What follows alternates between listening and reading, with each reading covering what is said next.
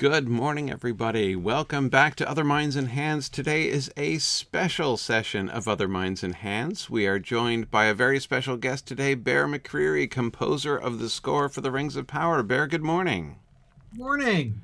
Yes, and we also have, of course, Maggie, as always. Great to see you again, Maggie. And we also have Philip Menzies, who is the composer on our Silmarillion film project, one of my other broadcasts, who has been thinking a lot about scores for the first stage and is has many questions he's interested to ask as well about Bear's score. So, Bear, again, thank you so much for joining us. What we would love to hear, what we love to talk about most is sort of the process of adaptation, thinking about adaptation as a creative engagement with another work. It's so much fun to explore that process in many ways. So my first question for you, because I'm relatively ignorant about the composing side of things, and it seems to me when I think about score composition as a creative process, as an adaptation process, that you are in a kind of complicated three-way relationship, right? There, on the one hand, you're interacting with the screenplay, obviously, but you're also interacting, presumably, with the primary work as well. Where do you sort of begin? Did you start with the composing of particular themes? Was that sort of where you, as you begin to sort of shape things, did you start with because I know like what was released through Amazon Music begins with some of the major themes, Galadriel's theme, the Numenor theme, right? And those. What is that where you begin? Thinking through themes like that? Well, it's a great question, how adaptation changes my job. My job, first and foremost, above all else, is to make sure that every scene that you're watching is emotionally effective and narratively clear. And there's all these like layers under the ice, the iceberg under the water.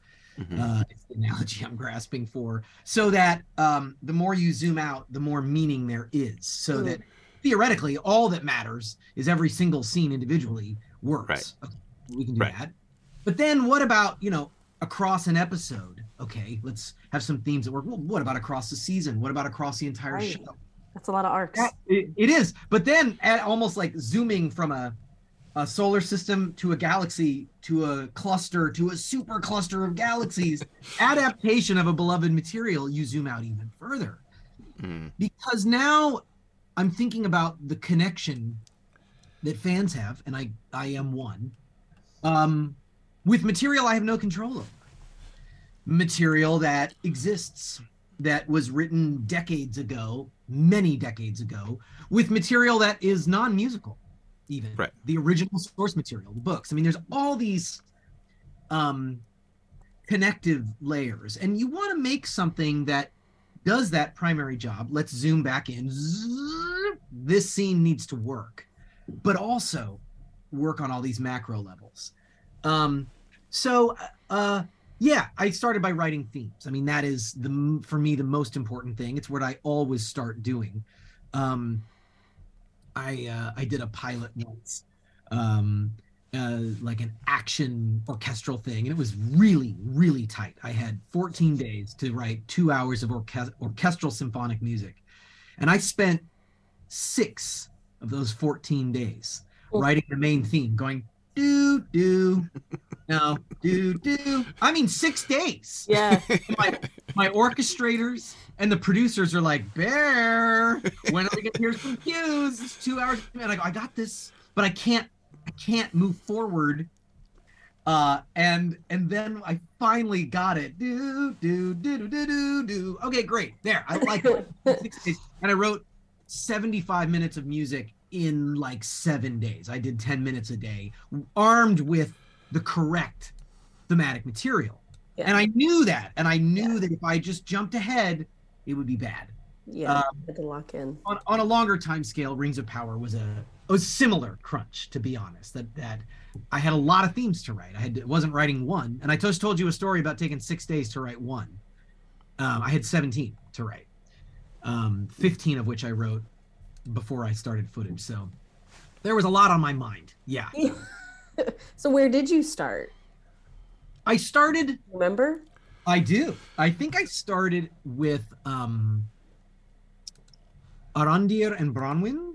Ooh. I started with them because they were the most immediately accessible. Mm-hmm. They needed to have a love theme that was predominantly their own, that mm-hmm. that was neither the sound of the Southlands nor the sound of the elves. They were like their own little thing. So I just to get some ideas going. And I love writing love themes. Cool. So that was my warm up. And in fact, you know what's funny? I wrote a theme and it got me going and then I threw it out. It's not what you heard. It was just a practice theme. It was just your dry run. It really was.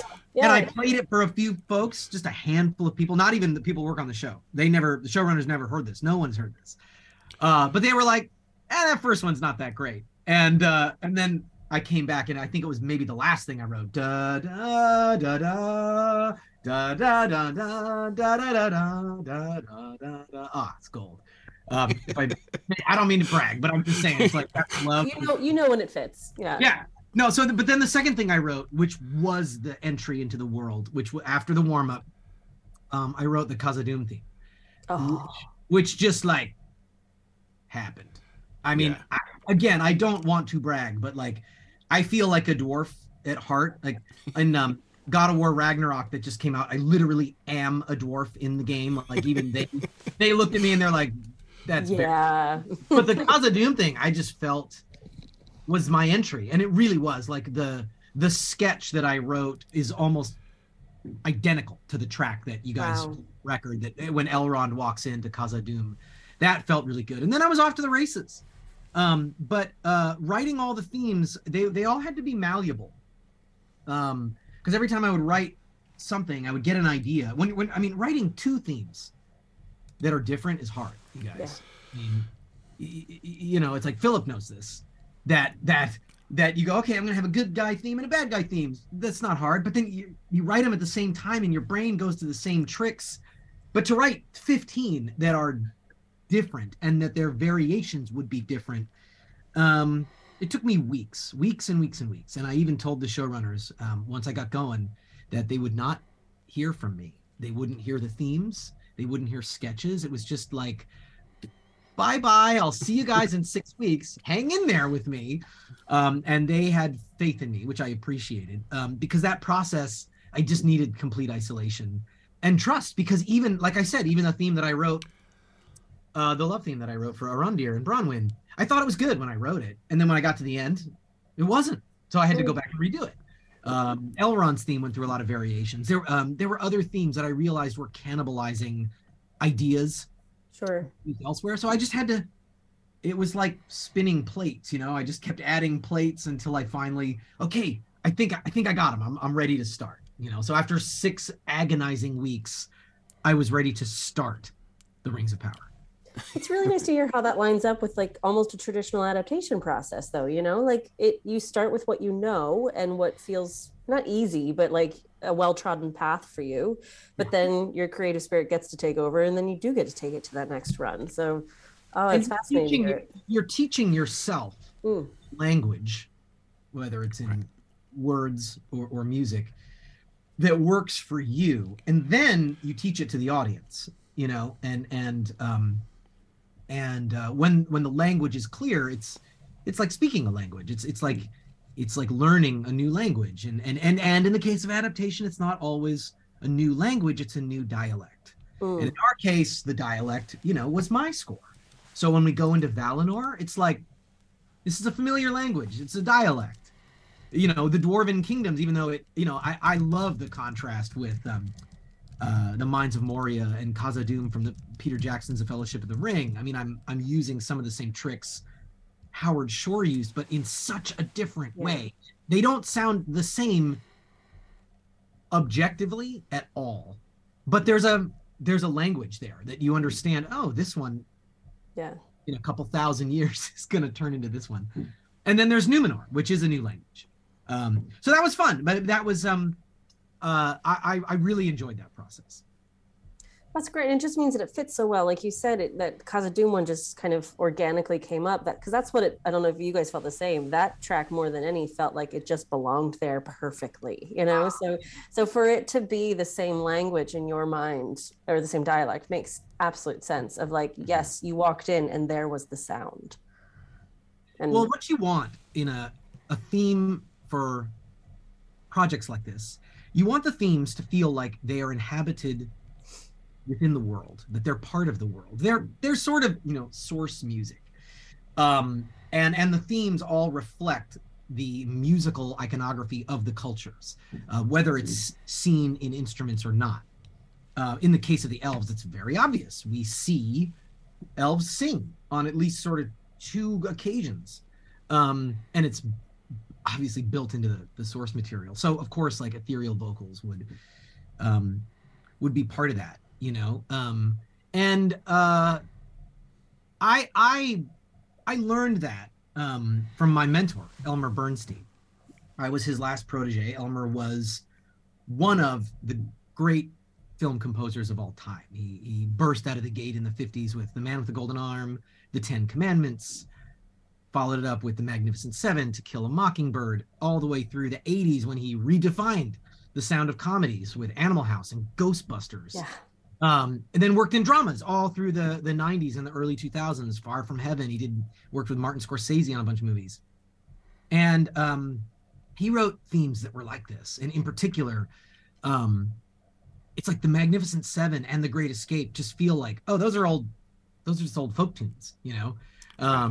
But I have on my wall in my living room, I have a handwritten copy of The Great Escape. The reason I have it up there is... he was going to throw it away, and I was like, can I keep that? But the second reason that I have it is I remind myself of this, that John Sturgis cut this movie together, and Elmer looked at it and said, you know what that needs? It needs bum, bum, bum, bum, bum, bum, bum, bum, bum, bum, bum, bum, bum, bum, bum, bum, bum, which feels like an old folk tune. But until Elmer wrote it down, it didn't exist. What? And it takes on this timeless goal to the point that I met that theme through The Simpsons when Maggie is in the daycare. You know what right. I mean? And then you create something that feels lived in. And one last story, and then I'll let you guys ask another question. I do a show called Outlander, which we do a lot of. We do a lot of folk music, Scottish folk music. The main title itself is an adaptation, a lyrical adaptation on the Sky Boat song. Now, the Sky Boat song, the lyrics originate from the Jacobite era. Robert Louis Stevenson famously rewrote them. That's the ones I use. The melody, nobody knows. The melody's older than the Jacobite uprising. So it's at least 350 years old.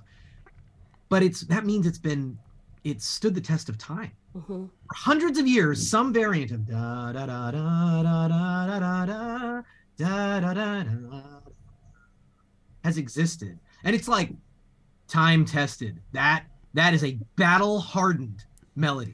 Yeah. So when I'm writing for Rings of Power, I want to write melodies that feel like that, and I've spent a lot of time thinking about those melodies. Why is the Skyboat song? Why did it survive? What is it about that melody, like specifically? And I try to imbue da da da da da da da da da. Oh. It's part art and inspiration, but it's also like craft. Like there are anthems that are built from these simple, modest intervals that are very approachable and singable by a lot of different people.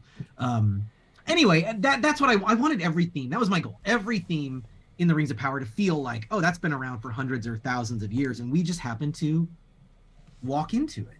Mm-hmm. Really well, like, yep, you did it, nailed it. That was the goal, anyway. I don't know that I succeeded, but Khazad-dûm definitely. I feel really good that it did that. You know, absolutely. I've heard so many people for whom the Khazad-dûm theme is their favorite in the show, but I would love to hear more about when you're thinking. I'd love to push a little bit more on that question of its feeling right? Because again, it's our focus is on this process of adaptation, right? So, like, what kinds of ideas? So let's focus in on a particular theme. Let's take the Elrond theme, for instance, right? Are there particular ideas or concepts that you're trying to express there? Like, how would you describe, like, the relationship between that theme and that character, if you see what I mean by that question? I do. That one was my biggest struggle. My single biggest struggle. And I'll tell you why. And it has to do with adaptation. This is where other adaptations were leading me astray. Right. Not criticism. I love the Peter Jackson movies. Hugo Weaving's interpretation of that character and the context in which Peter Jackson framed him is this ultimate authority figure. Not without feeling, but stern. And his feelings are inside. And in a way, you know, my early drafts were so rooted in that. And that's not where we meet him. The joy of The Rings of Power is going to be watching that character emerge. And a similar arc is obvious with Galadriel. But in a way, like, Elrond is a bigger change than Galadriel. To me, I can see in Galadriel's, in our Galadriel's, young Galadriel's eyes, it's like, oh, it's there, like that path. Right. Elrond is, so in order to do that, I had to go like a step further, and I went back to the source material. Especially in the early episodes, I had read all the scripts, you know, and I know that his brother and his father are alluded to, but they are not in the first season, like the core of the emotion. His arc is with Durin.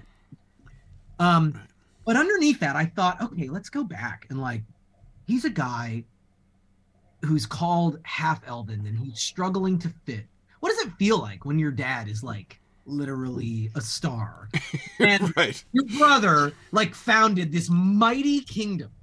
And then I looked at that opening scene again where, you know, he's drafting some document and the elf, you know, sort of councilwoman comes up, or, you know, whatever, page or whatever you call her. And she's like, yeah, you can't come to the meeting, you know? And it's like, what does that feel like? You know? And yet he's still optimistic. You know what I mean? He's, and Robert has this beautiful portrayal of him.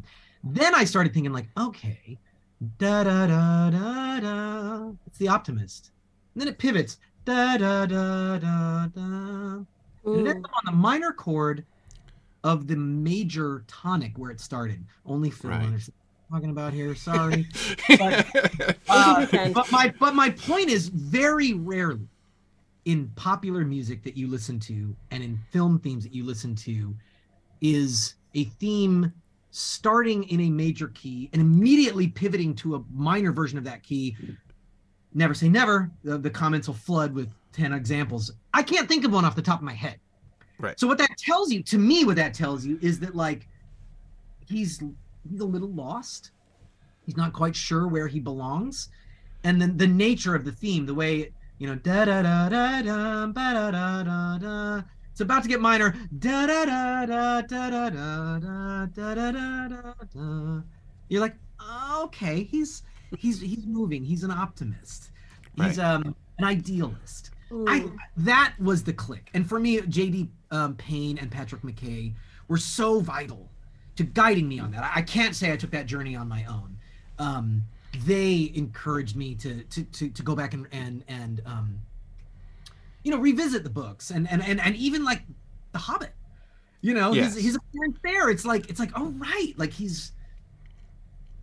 is an authority figure, but he's very welcoming in that chapter. Kind as summer, yeah. Yes, and I was like, oh, right. So that really was helpful. So that's an example where, you know, adaptation can throw you off. You know, like it was the Peter Jackson films that I just like, oh, well, obviously Elrond is this. Right. No, he's not. Right. That. He'll become that. Yeah, you're right. There are ways. It is interesting that people who were struggling with the difference between the characters in the show as they are at the beginning you know, the ones like Elrond and Galadriel that we know so well from later on in later adaptations. Galadriel was getting all the headlines as far as like people struggling with that. But you're absolutely right. Elrond is just as big, you know, has just as far to go in his arc as Galadriel does. I know, and this is where, you know, the television medium is weird, because it's like anyone complaining about that, the equivalent is if now I'm not saying not to complain. Go ahead and voice your complaints, you know. But if you watch The Godfather 2. And the first flashback, not even Robert De Niro. We haven't seen Robert De Niro yet. It's young Vito as a boy, a sickly boy, and he escapes Sicily, and he looks at the Statue of Liberty, and then you turned it off. Then said, what the hell? That's not my Vito Corleone. Right. No, we know. So we're with you, man. Like, give us now. But the problem is, in television, Vito Corleone's flashback that you get in Godfather 2 is going to take years. So obviously, like, you know, if you're feeling like you don't recognize Elrond, it might be a while before you do. But, you know, RE adaptation, and now I'm maybe stepping outside my zone because I don't write the scripts, I don't act, I don't shoot, I don't direct. But I'm saying that, like, to me, remember in a film context, when you get the story very shortly, these kind of growth stories are incredibly satisfying, and we're in the long run. And I as a creator of the show, like, you know, involved with the creators and someone who's making part of it, like, we're aware of that arc, and our plan is to satisfy you. That's awesome. Well, one of your early interviews, you talked about the structure of your of the themes. You said there's usually an A section, a B section, an introduction, and a development. Elrond has a development in his in his theme as well? He does, although technically it's part of his A theme. What I did is I sketched, and then I scored the show. And then toward the end of scoring the show, I went back to my sketches and I redid them, combining them with moments from the score to create those album tracks. So those album tracks are not entirely standalone pieces, and they're not from the show either. You know, for example, Galadriel's theme, I'm going to get back to your question in a second. Galadriel's, you know what? Never mind. I can talk about that all day. So what that means, though, there are little things that I discovered at the end as I developed the theme. So Elrond, I've already confessed, I didn't get his theme early. Mm-hmm. In fact, this story is fun. I didn't play themes for the showrunners. I didn't tell them. And I rarely do that. I show them a scene. And it's like, if Galadriel's theme is doing its job, I don't need to tell you what Galadriel's theme is. You'll know. Right. So we showed them some footage, and the scene with Elrond at the end of the we go to the main title, we go to the Harfoots, we cut to Elrond. And at the end of that scene, they go, yeah, that's really pretty. That's really nice. So is that an Elrond theme? Does he have a theme? And I was like, back to the drawing board. That's all. I just said, stop talking. If you didn't hear what I thought was the theme. All right, so that means Elrond's theme was the last one in, and I wrote it to picture. I was just like, boom, boom, boom, boom. Just let me put it in a picture. So when I came back to do this, the album track, there is a part that is my favorite part of his theme that isn't in the show yet, because I wrote it at the end. The second phrase, da da da da da. Da da da da da da da da da da da da da da da. It's very like John Williams. It's very folky. That's not in the show. I wrote that like at the end, and I was like, damn it. But that was one of those ideas, because like in the context of the show, I only needed a first phrase. He did not have a lot of lengthy scenes except with Durin. And those scenes, the musical real estate was divided in half. Yeah. In many ways, their relationship was the Durin theme, and his theme pertained to when he talked about his father, when Celebrimbor talked about knowing his father, when he said, you know, we say Namarie, like it was a very reserved for like elven stories. So that really meant most of this time that he's on screen, like the Durin theme actually has a lot of weight. So anyway, I'm not saying you're never going to hear that end of his theme, but that is one of the things. And there were other developmental ideas that I knew wouldn't be in the show. Elendil and Isildur. That track ends with my imagined version of the last alliance of elves and men. This huge, tragic, dark version of their theme. I even saw somebody on Twitter mention it, that it just ends with these ominous, like bell funereal. Bell tolling. Yeah, bell, it's like, that's not in the show. That, to me, that was an experiment to see, like, can this theme that I wrote, which is lovely in these intimate contexts, I just need to put it through its paces so I know when I get there. Those are wonderful experiments that I did, most of which I did before I started scoring footage. The Elrond one is the only exception. All the others, I was doing that before I even started scoring the show. I was testing the Elendil theme and Isildur theme. I was testing. I tested the Stranger. I tested Galadriel. And a few others where it's like, I don't need this in the first episode. I may not even need this in the first season, but I want to know that it's like battle tested, ready to go when I get it. And if it's not, and there were themes that I was like, it doesn't work. Cool. I would try it out. It works in an intimate variation, but when I blow it up and make it big, it falls apart. So redid it. There's like 19 questions I have. I'm like, everything you go with, I just want to sit with for a minute. I did want to ask just a quick one because you've already brought it up. Your process of creating these pieces for a person, a moment, a scene, an episode, a season, a show, and then somehow choosing what goes onto a soundtrack. How do you get from that massive picture to what actually goes out to the world as a single body of work itself? Well, you make 10 soundtracks. That's the short answer, which is what I did. I made a season one album that is the sort of symphonic experience. The first half is not exclusively the themes, but heavily weighted towards the themes. And in the order in which you meet characters, I introduce their themes. And the second half is weighted more heavily toward cues, but radically trimmed. I really just wanted to show the best of the best.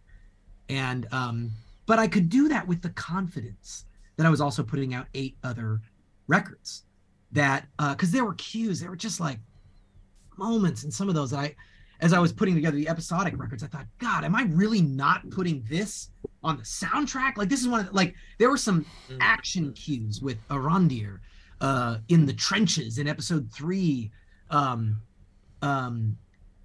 Adar's first cue where we really get her. I mean, there's so many moments I was like, that has to hit the cutting room floor on the condensed version. And even there were people in the soundtrack community, like at the professional level, that were like, the 2.5 hour long is the long one. When are you going to put out the short album? And I was like, that is the short album. and they were like, my rep was holding my feet to the fire. He was like, you can't do that. You're like, I can. I was basically like, hold my beer. Yeah.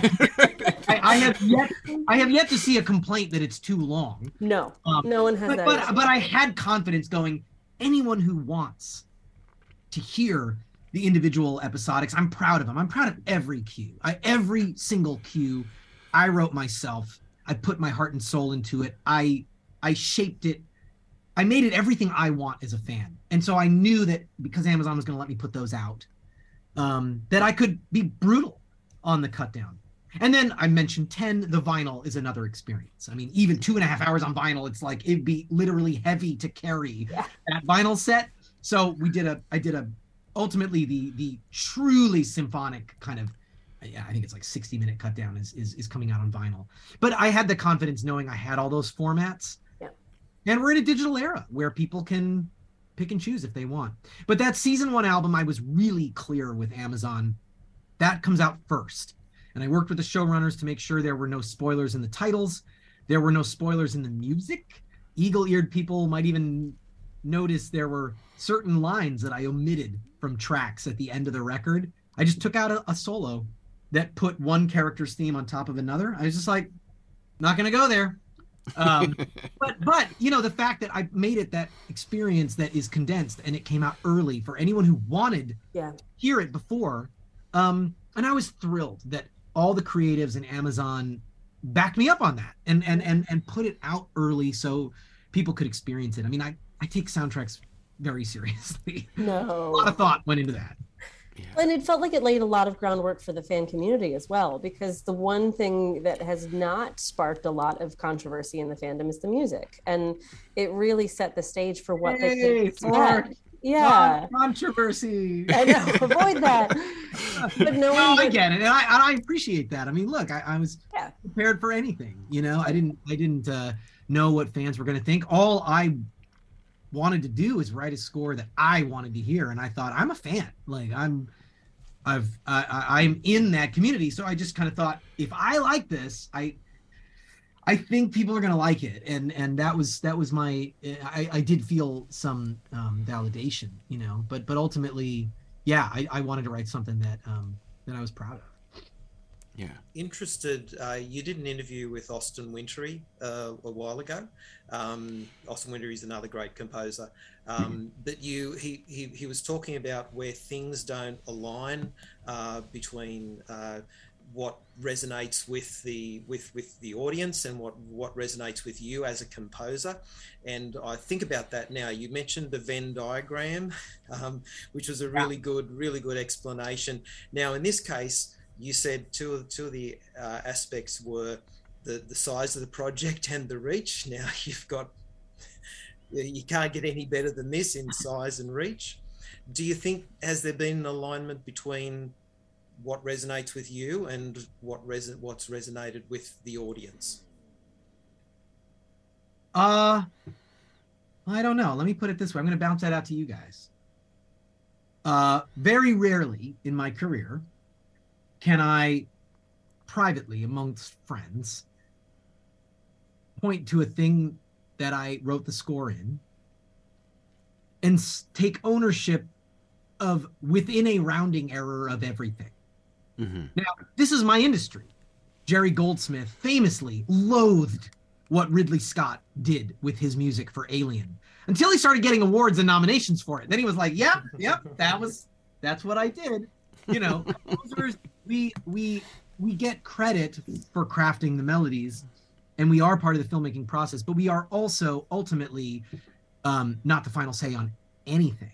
So anytime that, you know, I see a fan, you know, criticize something I did, it's like half the time I'm like, I would have done this and they wanted me to do that. You know what I mean? Like in Godzilla, King of the Monsters, do you think I didn't want to use the Mothra lyrics? Like I decided not to? Of course not. Like, interestingly funny on that, we couldn't get the rights to the lyrics. And I got the classic Godzilla theme, and we used the Mothra song, which was famously sung. And so the director and I conspired. And I was like, you know what we're going to do? I'm going to set it in the same key and tempo as the original recording. And then the director was like, there'll be a fan mashup on YouTube within minutes of the recording. And it was true. Yeah. That's exactly what happened. That's great. You know what I mean? But that's why when fans are like, what the hell, man? How come you didn't use the lyrics? It's The reason I bring that up is that Rings of Power, you know, then there's the other side where there are things that don't have as big a reach, but like I have complete ownership of. Masters of the Universe, Revelation. Kevin Smith let me do whatever I wanted. And that score, I was like, damn, that is my score. Like, I have 100% ownership of it. The reach was small. You know what I mean? So, but strong. I mean, that's still a really, evaluative audience. So that's awesome. Exactly. You got to do exactly what you wanted to do and have it be that positively received. More often than not, the history of my career is a reach that's small, music that I'm proud of. I'll take it. I take the win. I mean, my first job as a child, I mean, I was 24, but I'm a child, is Battlestar Galactica. I mean, that sets the template for being able to do something interesting. It does resonate with people, and it gets cult and award recognition, but it like, in terms of viewership, it barely survives. You know, anyway, that's like the mold of my career.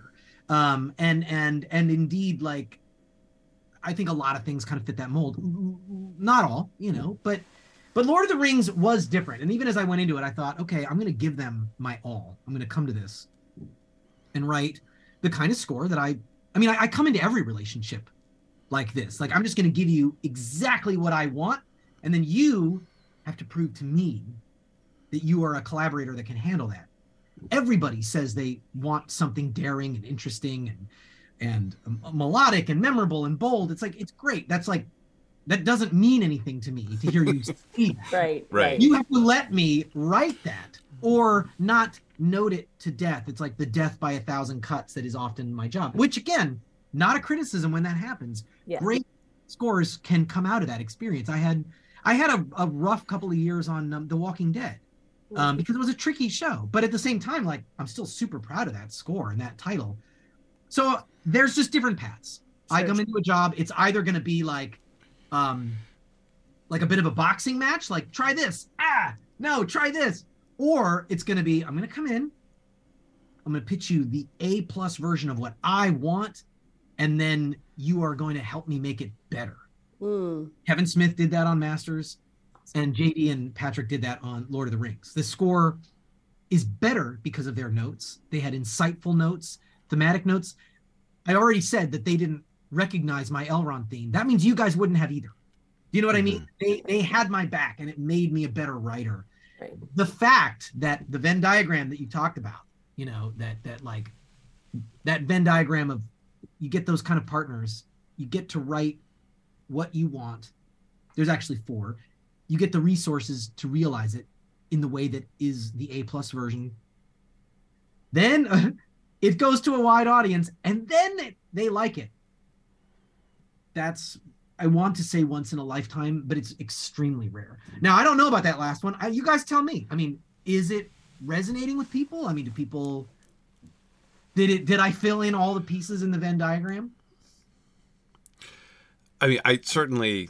my experience has been that, you know, not only with my own experience with the show, but conversations with people, you know, definitely that it has been resonating with a lot of people. And I think I am going to be so fascinated to watch the development of this. I'm fascinated by the scope of the Rings of Power and watching the, you know, the arcs of the story and the arcs of the characters and the development of the soundtrack as you go through. How much do you feel like as the characters are going to be changing, right? Especially those themes that are attached to particular characters. Yeah. Are you going to be going back and revisiting those, you know, continuing to develop new elements of those, of those themes? Like, you know, you talked about the bit of the Elrond theme that we haven't heard yet. Right? Are there going to be more, you know, sort of bits like that are still going to be kind of added on or developed, do you think? I mean, 100%. And yeah. What I want to be clear is that knowing that is possible and that the groundwork is there is why I did all the work. Right. Because if I fail to do that, then I have not only missed an opportunity for effective storytelling, but I actually think the show would suffer. Mm-hmm. If you get to the end and whatever Elrond's last scene in The Rings of Power is, and you don't hear some connective tissue in whatever transformed formation of da da da da da, then I will retire from film music. Like, that's what I am here to do. You know what I mean? So yeah, that's and that is why those themes had to be so strong and so unique and so distinct. You know, I mean, that's why I already mentioned my mentor, Elmer Bernstein. I mean, it's like Jerry Goldsmith, I've mentioned, John Williams, Basil Polidorus, Ennio Morricone, Nino Rota. I mentioned The Godfather, but I mean, shout out to Nino Rota for kinds of incredible, strong themes. James Horner is another name that comes to mind. That's where I modeled all this stuff after, you know, and of course a shout out to Howard Shore, you know, for his work. But there's more of this transformation coming than many people have to do. For example, Howard Shore did one in Two Towers. The elves show up at Helm's Deep. Speaking of adaptation, there's an adaptation. Right. And there's that like elven theme with the brum, brum, brum, brum, brum. Like, it's a simple, clear, effective tool to say, remember those people there in that beautiful place? Now they're here in a militarized force. It's like film scoring A+ 101. That's what you do. Yep. And if he didn't do that, if he just wrote a new march, that moment, going back to my first point, that individual moment would have been served. Would have been great. But that connective tissue, the zoom out, he was connecting two movies now. Well, I'm thinking about that kind of growth over, what is this going to take? 5 years? 6 years? A decade? I don't know. The rest of my life? I don't know.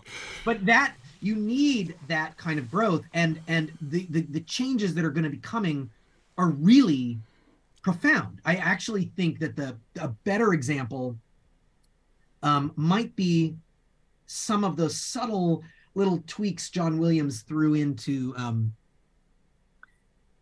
Phantom Menace. I don't know how else to say it, guys. I'm going to cite the Phantom Menace. It's like a great example.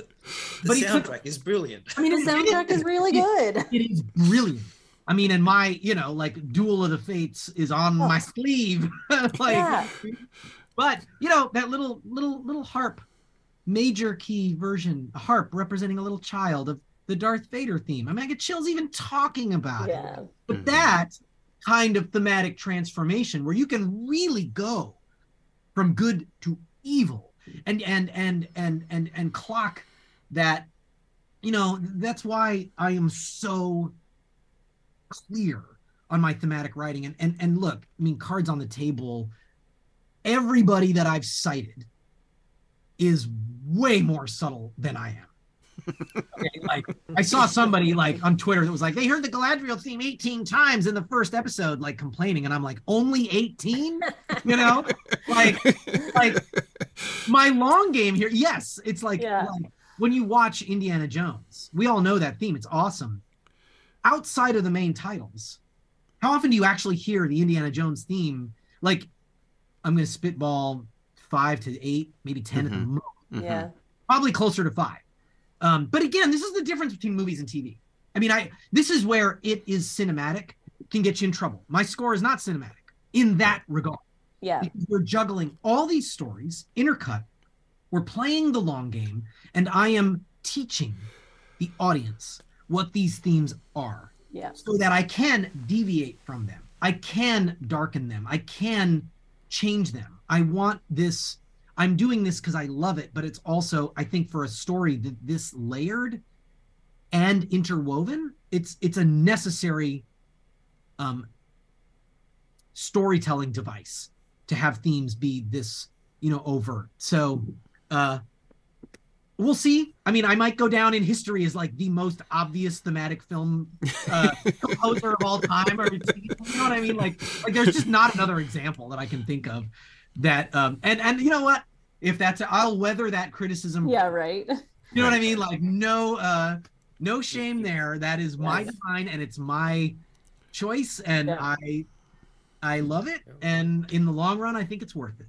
Well, we've talked loads. Sorry, go ahead, Philip. You've emulated Howard Shore in that respect. Absolutely. Yeah. And that is also, I think it's just different because. It feels different because in those movies, their structure is a little less intercut. You get these big chapters. Whereas in a story, when you're telling 3 or 4 stories in an hour, you're going to cut back and forth more quickly. And when you cut back and forth, I'm helping you transition. So we cut from Khazad-dûm to Nori, and it's like, Dun, dun, dun, da, da, da, dum. Yes, yes, I'm gonna do it. But yeah, you're right. I mean, that is, and I thought about the language Howard Shore used, and the other thing he did. In a way, his score was very subtle, but in another way, it was like not subtle at all. Every scene had the weight of this massive orchestra behind it. Well, even if it was just a simple little chorale, it was huge in its scale. And that's why I mentioned in the Venn diagram the resources. That's rare. It's a trick I've used all the time in television.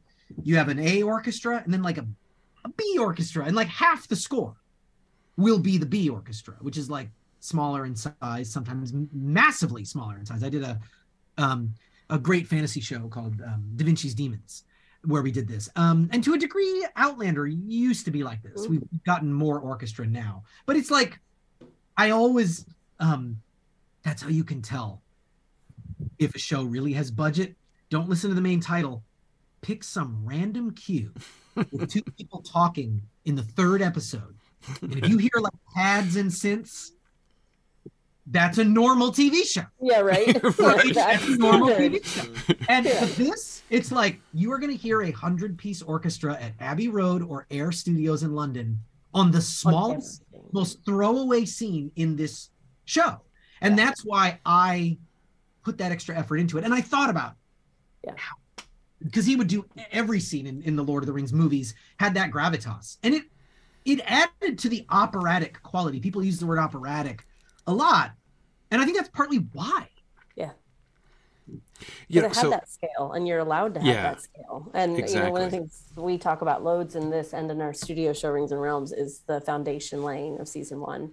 And it's so nice to hear that in the same thought as the music, because that's absolutely what you would need to do if you're going to have this big of an arc and this much character growth. The music would absolutely need to grow alongside that character, so that foundation laying and forcing us to learn those themes so we understand the next era of growth. I think that makes absolute sense, and it worked. I'm on board. Yes, actually, and a follow-up question about Howard Shore, because obviously obviously the Peter Jackson films are sort of looming behind, any kind of further, visual adaptation of the Tolkien's material, and the show has been engaged with that at various points. I mean, we can see many different instances of them interacting with the Peter Jackson adaptation specifically, in addition to the Tolkien source text. For you also, I mean, Howard Shore's score is just so iconic. So I have to imagine that also has been kind of, sort of in some ways looming behind the work that you're doing. Can you talk a little bit more about that sort of relationship as you approached it? Absolutely. The short answer is it wasn't. Okay. It didn't loom at all. Okay. And I couldn't allow it to. Right. If I woke up in the morning and said, today, I'm scoring a scene with some Harfoots, and I need to write a theme that is as beloved as the Shire theme at Howard. Right. I would then crawl back under the covers, throw up in the fetal position, and I wouldn't get out of bed. I am not served by that. I am not serving you guys by that. And for me, Howard's work is in that list of people that I want to honor. But truly, he was among my heroes on that. James Horner and Basil Polidorus were on my mind as well. Jerry Goldsmith. And for me, I can you can break apart my score, and it's like, again, my homages are quite obvious. I think that it's like, Khazad-dûm, it's like Basil Polidorus. That's my, what would it sound like if Basil wrote that? And Numenor, it's like, that's Jerry Goldsmith. That is Jerry Goldsmith in 1996. And First Night and The 13th Warrior, Jerry. Yeah. Massive. He would use The Mummy. He had this... He would just barf out great theme after great theme, and then we're all in Jerry Goldsmith's shadow, Howard included. You know what I mean? So Howard is continuing this tradition, and I wanted to write a score I was proud of. And for me to do that, it was almost like getting out of my own way, getting out of my own headspace was the most difficult thing. At the end of the day, I did sort of have to throw my hands up in the air and go, if I ask myself, all right, I finished this sketch. If I even ask myself, is it as good as Howard Shore's? Are people going to like it? I would throw it. I would just go delete. So I really, and I knew that Howard was going to be writing our main title. So I was keeping like emotional space, knowing that that box is going to be checked. I don't have to sound like Howard Shore. I don't have to compare to Howard Shore. Howard Shore is going to take us into our show every week. Like, in a way, it was pressure off me, to know that, like, he is going to welcome us back into like the vibe of the Peter Jackson films, and he's going to bring a melody that like is going to be his. It was very liberating to me. And I spoke with him a few times during the process, which was wonderful. He was very supportive and inquisitive. But yeah, it's almost like just to, cards on the table, like any idea that a shadow was looming over me would make me write worse music. You know what I mean? Right. Yeah. In a weird way, that really hit me on the red carpet when everyone started asking me that. I was like, oh God, you're right. But the truth is, I am such a fan of those movies, and I'm such a fan of what Howard Shore did, that to me, I knew my standard was just brutally beyond what fans are. And I truly thought, I can probably write something that some fans will like, but for me to write something that I like to me, I'm cruel to myself, you guys. Like I knew if I just focus on that, like I want to write something that I'm proud of, I feel like fans will like it. And truly, if I'm proud of it and it sticks the landing for me and fans don't like it, I can just look him in the eye and say, I'm sorry, it doesn't work for you, but like, that's the score I wanted to make. So that's a part where like adaptation and like the pressure of what came before can help you and inspire you. I was inspired by Lord of the Rings, but in a certain way, I also had to be like, I got to detach from this now. Sure. Because today I am waking up and I'm writing a theme for Galadriel. And in a way, like I already told you how thinking about Elrond from the movies just threw me off. Yeah. Right. Not me being a fan did not help. Right. Till I was able to like crack the code and then circle back. Right. Are you getting like angry comments about this right now? I hope I'm not. No, it's a lot of curiosity and passion. So you're good. Don't worry. All right. I mean, It's just it's a fun one, and obviously like the Howard Shore part of it is wonderful. Like I love that he's involved. And if you could have told me 20 years ago, I was watching those movies multiple times in theaters. I was watching the director's cut over and over. I devoured those the appendices. I watched them as much as I wanted to find people like that. I mean, I was in my early 20s, and I thought like, oh my God, well there are other people like me out there. These people are all insane. Hi, exactly, they're all exactly. So if you had told me then, hey, you know what? You're going to get to talk to Howard Shore one day. I would have been like, what? You're going to get to talk to Howard Shore about writing Lord of the Rings. I would have said, wow, are you serious? You're going to get to talk to Howard Shore about writing Lord of the Rings because you're writing the second age of Lord of the Rings.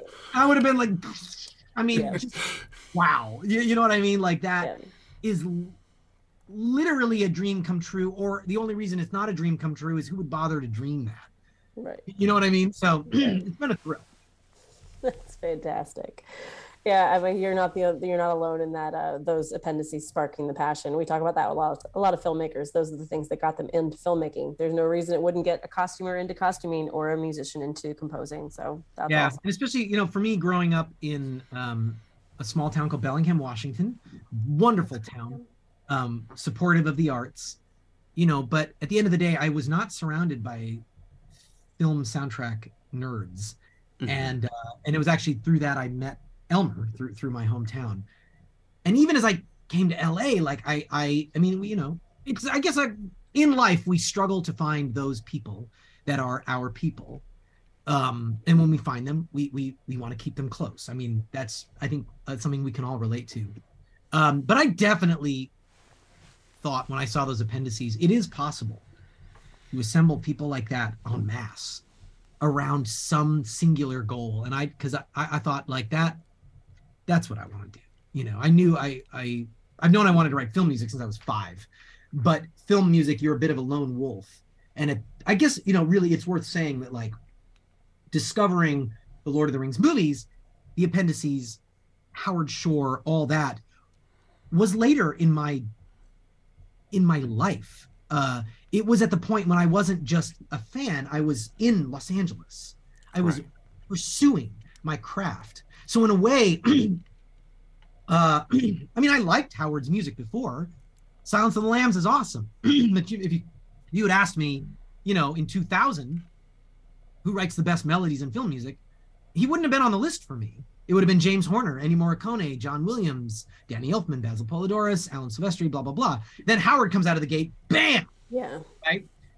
So he really, for melodies, was not my, like, as a kid, I grew up worshiping him. It was like, as a professional, I looked at him and thought, oh my God, like, he's doing that. I want to do that. You know what I mean? And so in a way, like, Howard was at this, those movies came out at this perfect nexus for me. I was still essentially a child. And I was taken up in the wonder of Middle Earth in cinematic form. But I was also had just moved to LA. I was graduating college. I just met the woman I was going to marry. I was looking, working for Elmer Bernstein as an assistant, looking for filmmakers, wondering if I would find a place in the industry. Do you see what I'm saying? How like, so the Lord of the Rings were very special for me. In a way, they were that transition from just loving something as a child to looking at it as a professional and aspiring to it in a very direct, literal way. Mm-hmm. Absolutely. So I got to say also on that note, I was at the God of War Ragnarok rap party, and this guy comes up to me last night. I want to just say, I don't know, a child. He was maybe 20. He looks like a baby to me now. But he starts talking about Battlestar Galactica, and he says... He goes, I watched it in 2014. So he watched it 5 years after it ended. And I watched it in middle school. And I was like, wow. Wait, you know what I mean? And the reason I bring this up is that the movies, the Peter Jackson movies, in particular, just Fellowship of the Ring, you know, we're 20 years out. Mm-hmm. 20 years. Yeah. And so another question you guys have not asked, but I'm going to answer is... the thing I think about, the people that have never watched those, and there's a lot of them. I mean, I hate to say it on this Zoom. There's a lot of them that are going to find the IP through Rings of Power, and then they're going to go to the movies, and then we want them to go to the books, and that's a wonderful thing. So the whole thing about the shadow of like Peter Jackson movies, yes, they cast a shadow, but the truth is, to younger people, they don't. You know, I feel like it's not like I'm in the shadow of those movies. The baton has been handed to me, and I take it very seriously. It's dear to me. It's like a privilege. Mm-hmm. I'm passing that baton on to younger people and I'm saying like, go watch those movies. Yeah. Go read those books. You know what I mean? And realizing that even I think of myself as like an upstart kid who's just getting started, but I realize like Battlestar Galactica is 20 years ago. Right. The pilot was 2003. Like, even now there's people coming up to me saying like, I watched your thing in middle school and it moved me, you know? So I'm recognizing we all have just this role to play, and we're passing the baton of what we love. And it's that love that keeps me going. You know, that's what I love seeing that from fans that are able to see that it's like adaptation is change. Adaptation is love. Adaptation is giving something to a new generation that would otherwise not have it. Mm-hmm. You know, and especially for me as a like now midlife, mid-career person, I'm like, I'm seeing that even with stuff that I worked on. You know, there's going to be a reboot of Battlestar Galactica, and I probably won't be asked to score it. You know, it's like, I hope they do with that what I did with Rings of Power. Mm-hmm. No, that's great. Yeah, so I want to think, you were talking about, you know, people going back to the books and stuff. Are there other places in your score, other you know, of your themes or whatever, where you felt particularly inspired by something straight from Tolkien, either one of Tolkien's themes or ideas or scenes or anything? I know you mentioned going back to Tolkien at many points.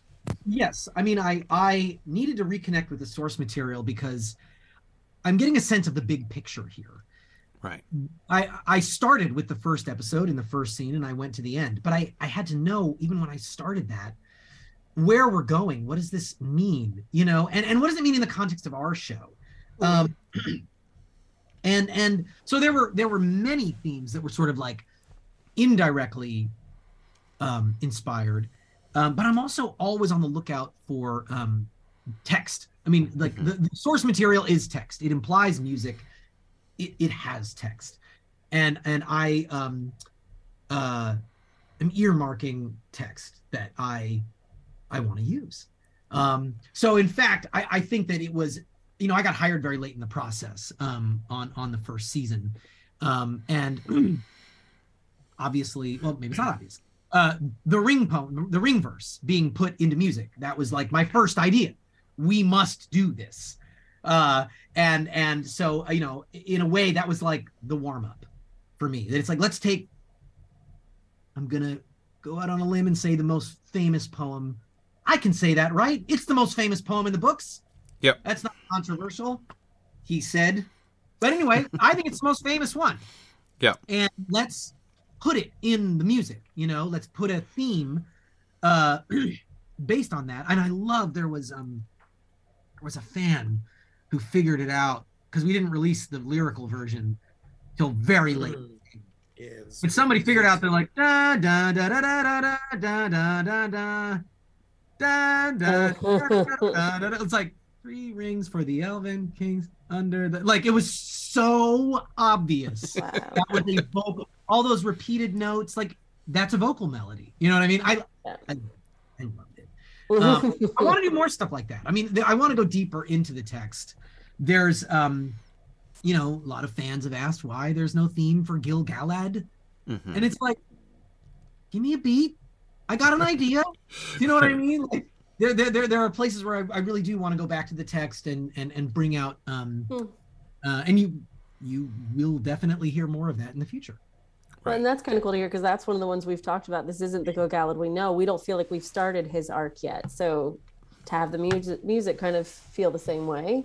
Absolutely, and it's also a little validating. Not gonna lie. And I also just had to be a realist that it's like every realm got their anthem. You come into Khazad-dûm, you know, even the orcs got one for the purpose of season. Yeah, exactly. For the purpose of season 1, there really was no place to do that for the elves. And of course the elves are a complicated society. You know what I mean? Like, I can't, you know, would they even have one anthem? Well, that's, for me, the breakthrough was like, it's Valinor. Valinor, the Valinor theme is where I'm establishing the elven musical language.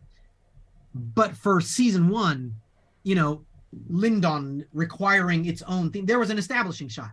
But it's like, that's Elrond's moment. I can't really do it there. Right.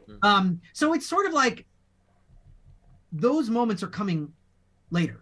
You know what I mean? That's partly where, like, the storytelling, I could have done that, but then it would have just been complicated for the sake of being complicated. So that I could sit here and say, ooh, there was a theme for the, you know, the elves that is going to come back later. But it's like, ultimately, if it's not emotional, it's not meaningful for me. And Valinor did get the best introduction of all of them. You know, Khazad-dûm, I got this great 30-second entrance, same with Numenor, but we had, you know, 4 minutes to enter into Valinor. And most notably, the first thing you hear is the first thing you experience is the Valinor theme. You're looking at a black screen, and I have a chance to quote a theme.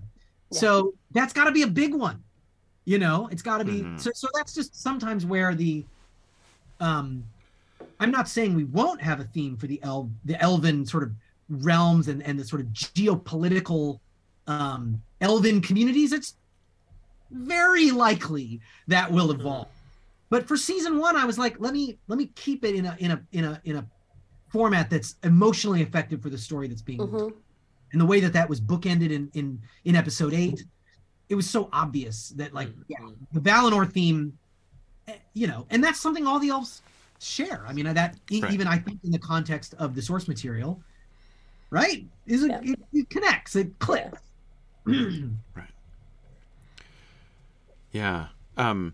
That leads me, well, what I want to ask about next, knowing, not trying to pump for spoilers or anything, but whatever you could tell us about, you know, what you're thinking about in season 2 and the kinds of, you know, the kinds of things you are, you know, anticipating or looking forward to. I'm anticipating having an incredible experience and looking forward to that as well. There are many things that I mean, in beginning to score the first episode, I had lengthy conversations with the showrunners about the entire saga to unfold. And some of my favorite things are coming sooner than later. I mean, I'm excited to expand the palette. Let me put it that way. That, like, I spent 6 weeks writing 17 themes, and in many ways, these are going to be involved taking us to the end. But under no circumstance am I done writing themes. Right. I am not even close to being done writing themes. And there's major musical R&D that I'm now involved in for the second season and beyond.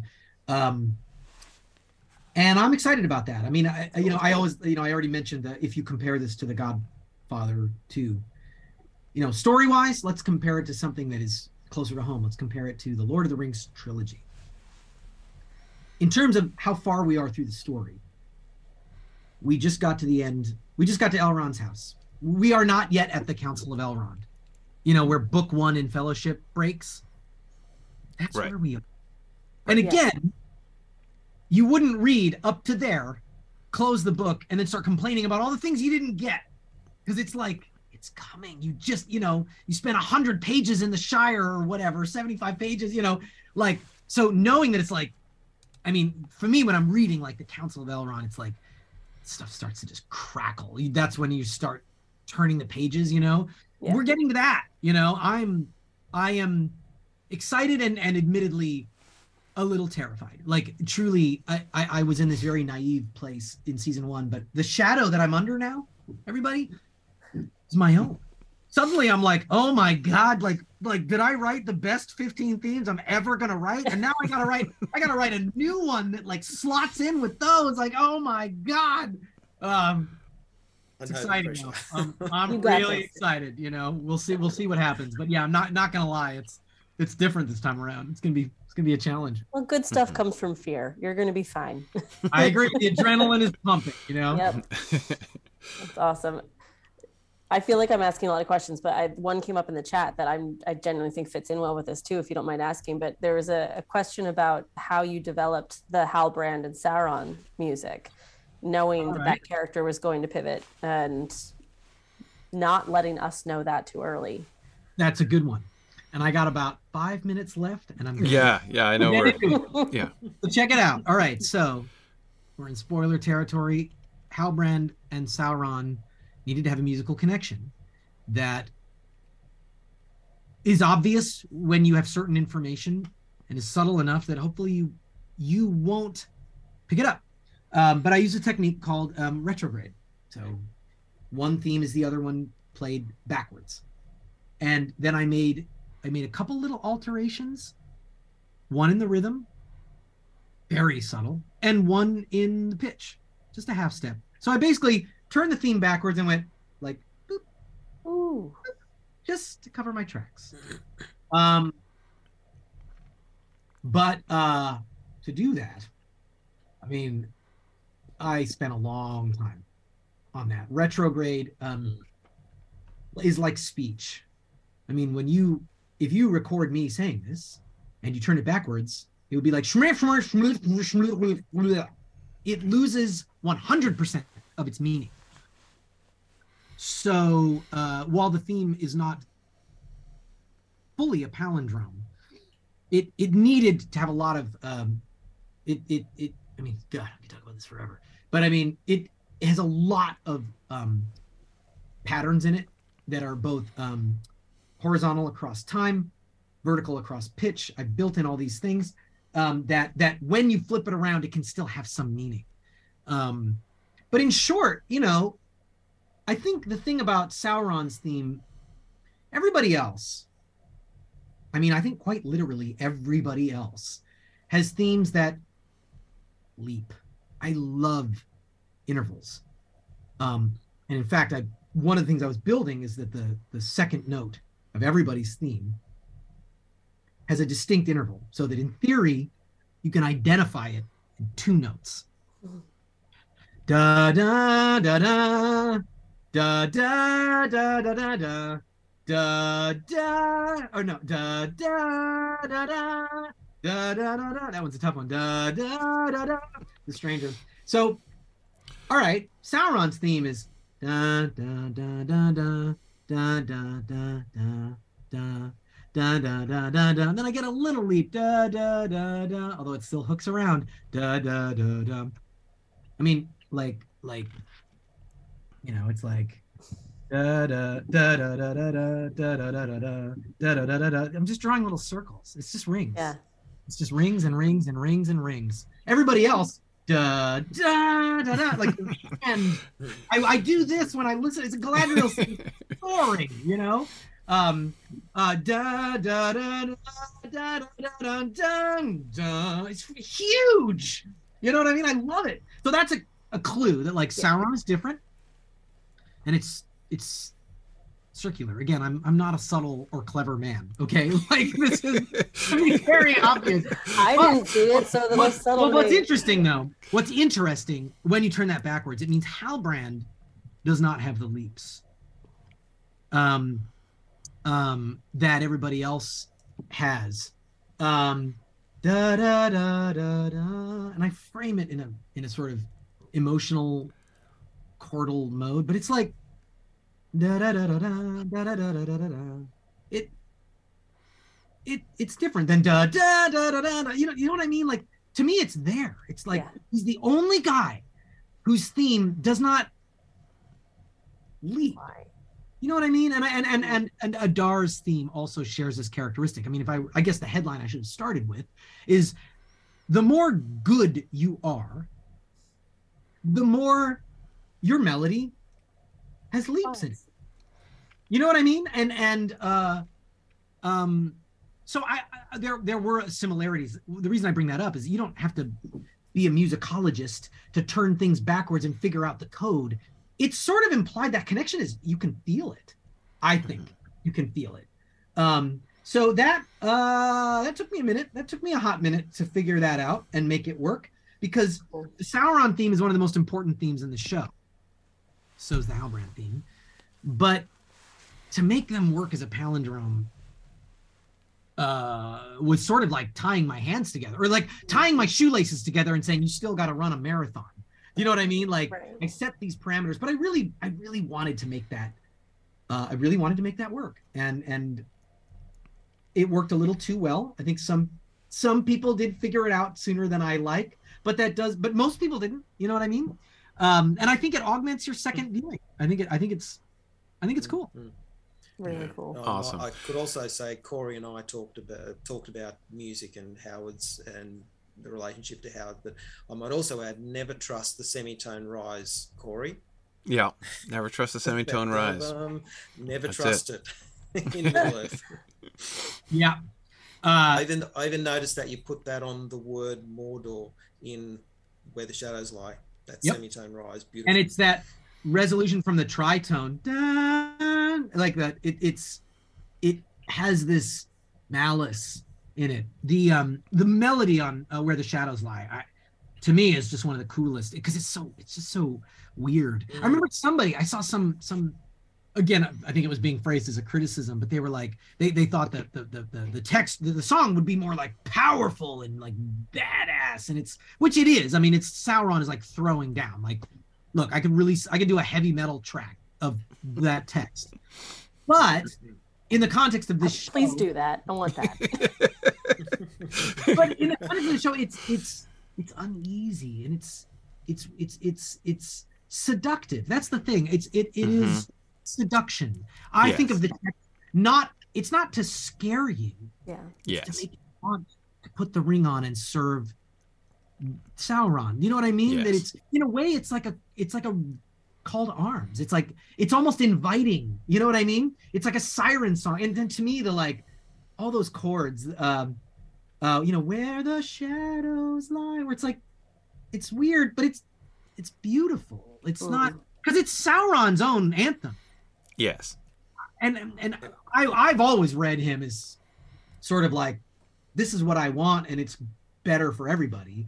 I think even in the books, this is my interpretation, that if an interviewer went, Sauron, are you evil? He'd be like, this is a complicated question. Let's talk about it. You know what I mean? Like, so I love that I was able to sort of, imply that. Also, before I go, just one other thing that's so cool, that theme that ultimately is revealed with Fiona Apple singing the ring poem at the end to be the theme for the rings, a connection to Mordor and Sauron, but you heard it connected to Mithril, connected to Celebrimbor. Like, you meet Celebrimbor and you hear this. It's like the harbinger of doom, those chords. You hear it over the main title in the first episode. When you see the words, The Rings of Power for the first time, you hear these two chords. Mm-hmm. It's that theme. And to me, that seduction, that like, welcome to the Rings of Power. Here's Celebrimbor. This is Mithril. Isn't this great? You know what I mean?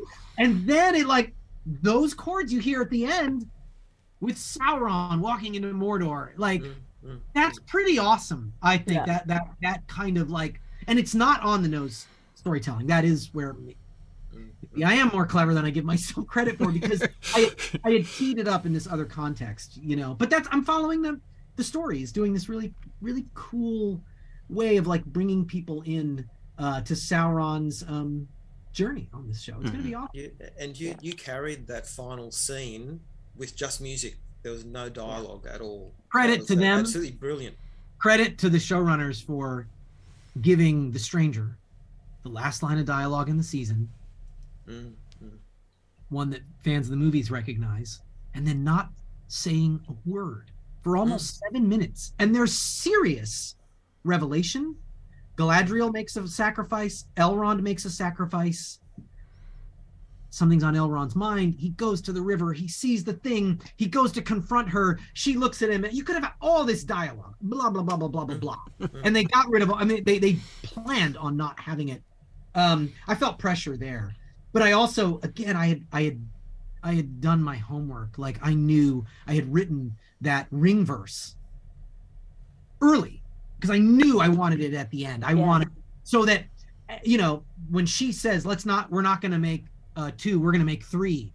Dun, dun, dun, dun, dun, dun, dun. And now I'm stating it like, even though you haven't heard it except for the end credits in the first episode, it's like, I am making clear the way Howard does with his themes, like, this is important, pay attention to this. Yeah. I loved the operatic nature of the ending, and I hope that I rose to the occasion that the showrunners provided me, because that's pretty awesome. Awesome. Well, I know you have to run. You've been enormously generous with your time. No, we could do this forever, Bear. Exactly. Yeah. Yeah. Thank you so much for joining us. This has been a delightful discussion. It's so fascinating to hear. One thing that Maggie talks about. So Maggie is the film person. I'm the book person. And, one thing that Maggie is often talking about when we talk about film adaptations is that any screen adaptation is a collaboration of an enormous team of people, who all have this, important creative input into the adaptation and the production. So it's just been a delight to get more insight and hear more from you about this really crucial element of the adaptation. So many cooks in the kitchen for these things, but it's so nice to hear when that kitchen is a pleasant place to be, and that you all work together and you all bring your ingredients, and it just sounds like such a collaborative, gorgeous process with this. It was the best kitchen I've ever been in. Wow. I mean, and that's extraordinary. That actually for me, there were very few cooks in the kitchen, and that's a testament to the Amazon and the showrunners creating these bubbles, because truly to get the best work out of anybody, you give them clear direction, you pick the right person with the right instincts, who has a good work ethic and gets along, you give them clear direction, you get the best work out of them. But micromanaging them, I mean, if you have to start beating them up with notes, and you it's like casting the wrong person. Yeah. You know what I mean? So they brought me on and they trusted me, and that's incredible. Awesome. I also just want to say, to the fans, I just want to say, I appreciate all of you guys.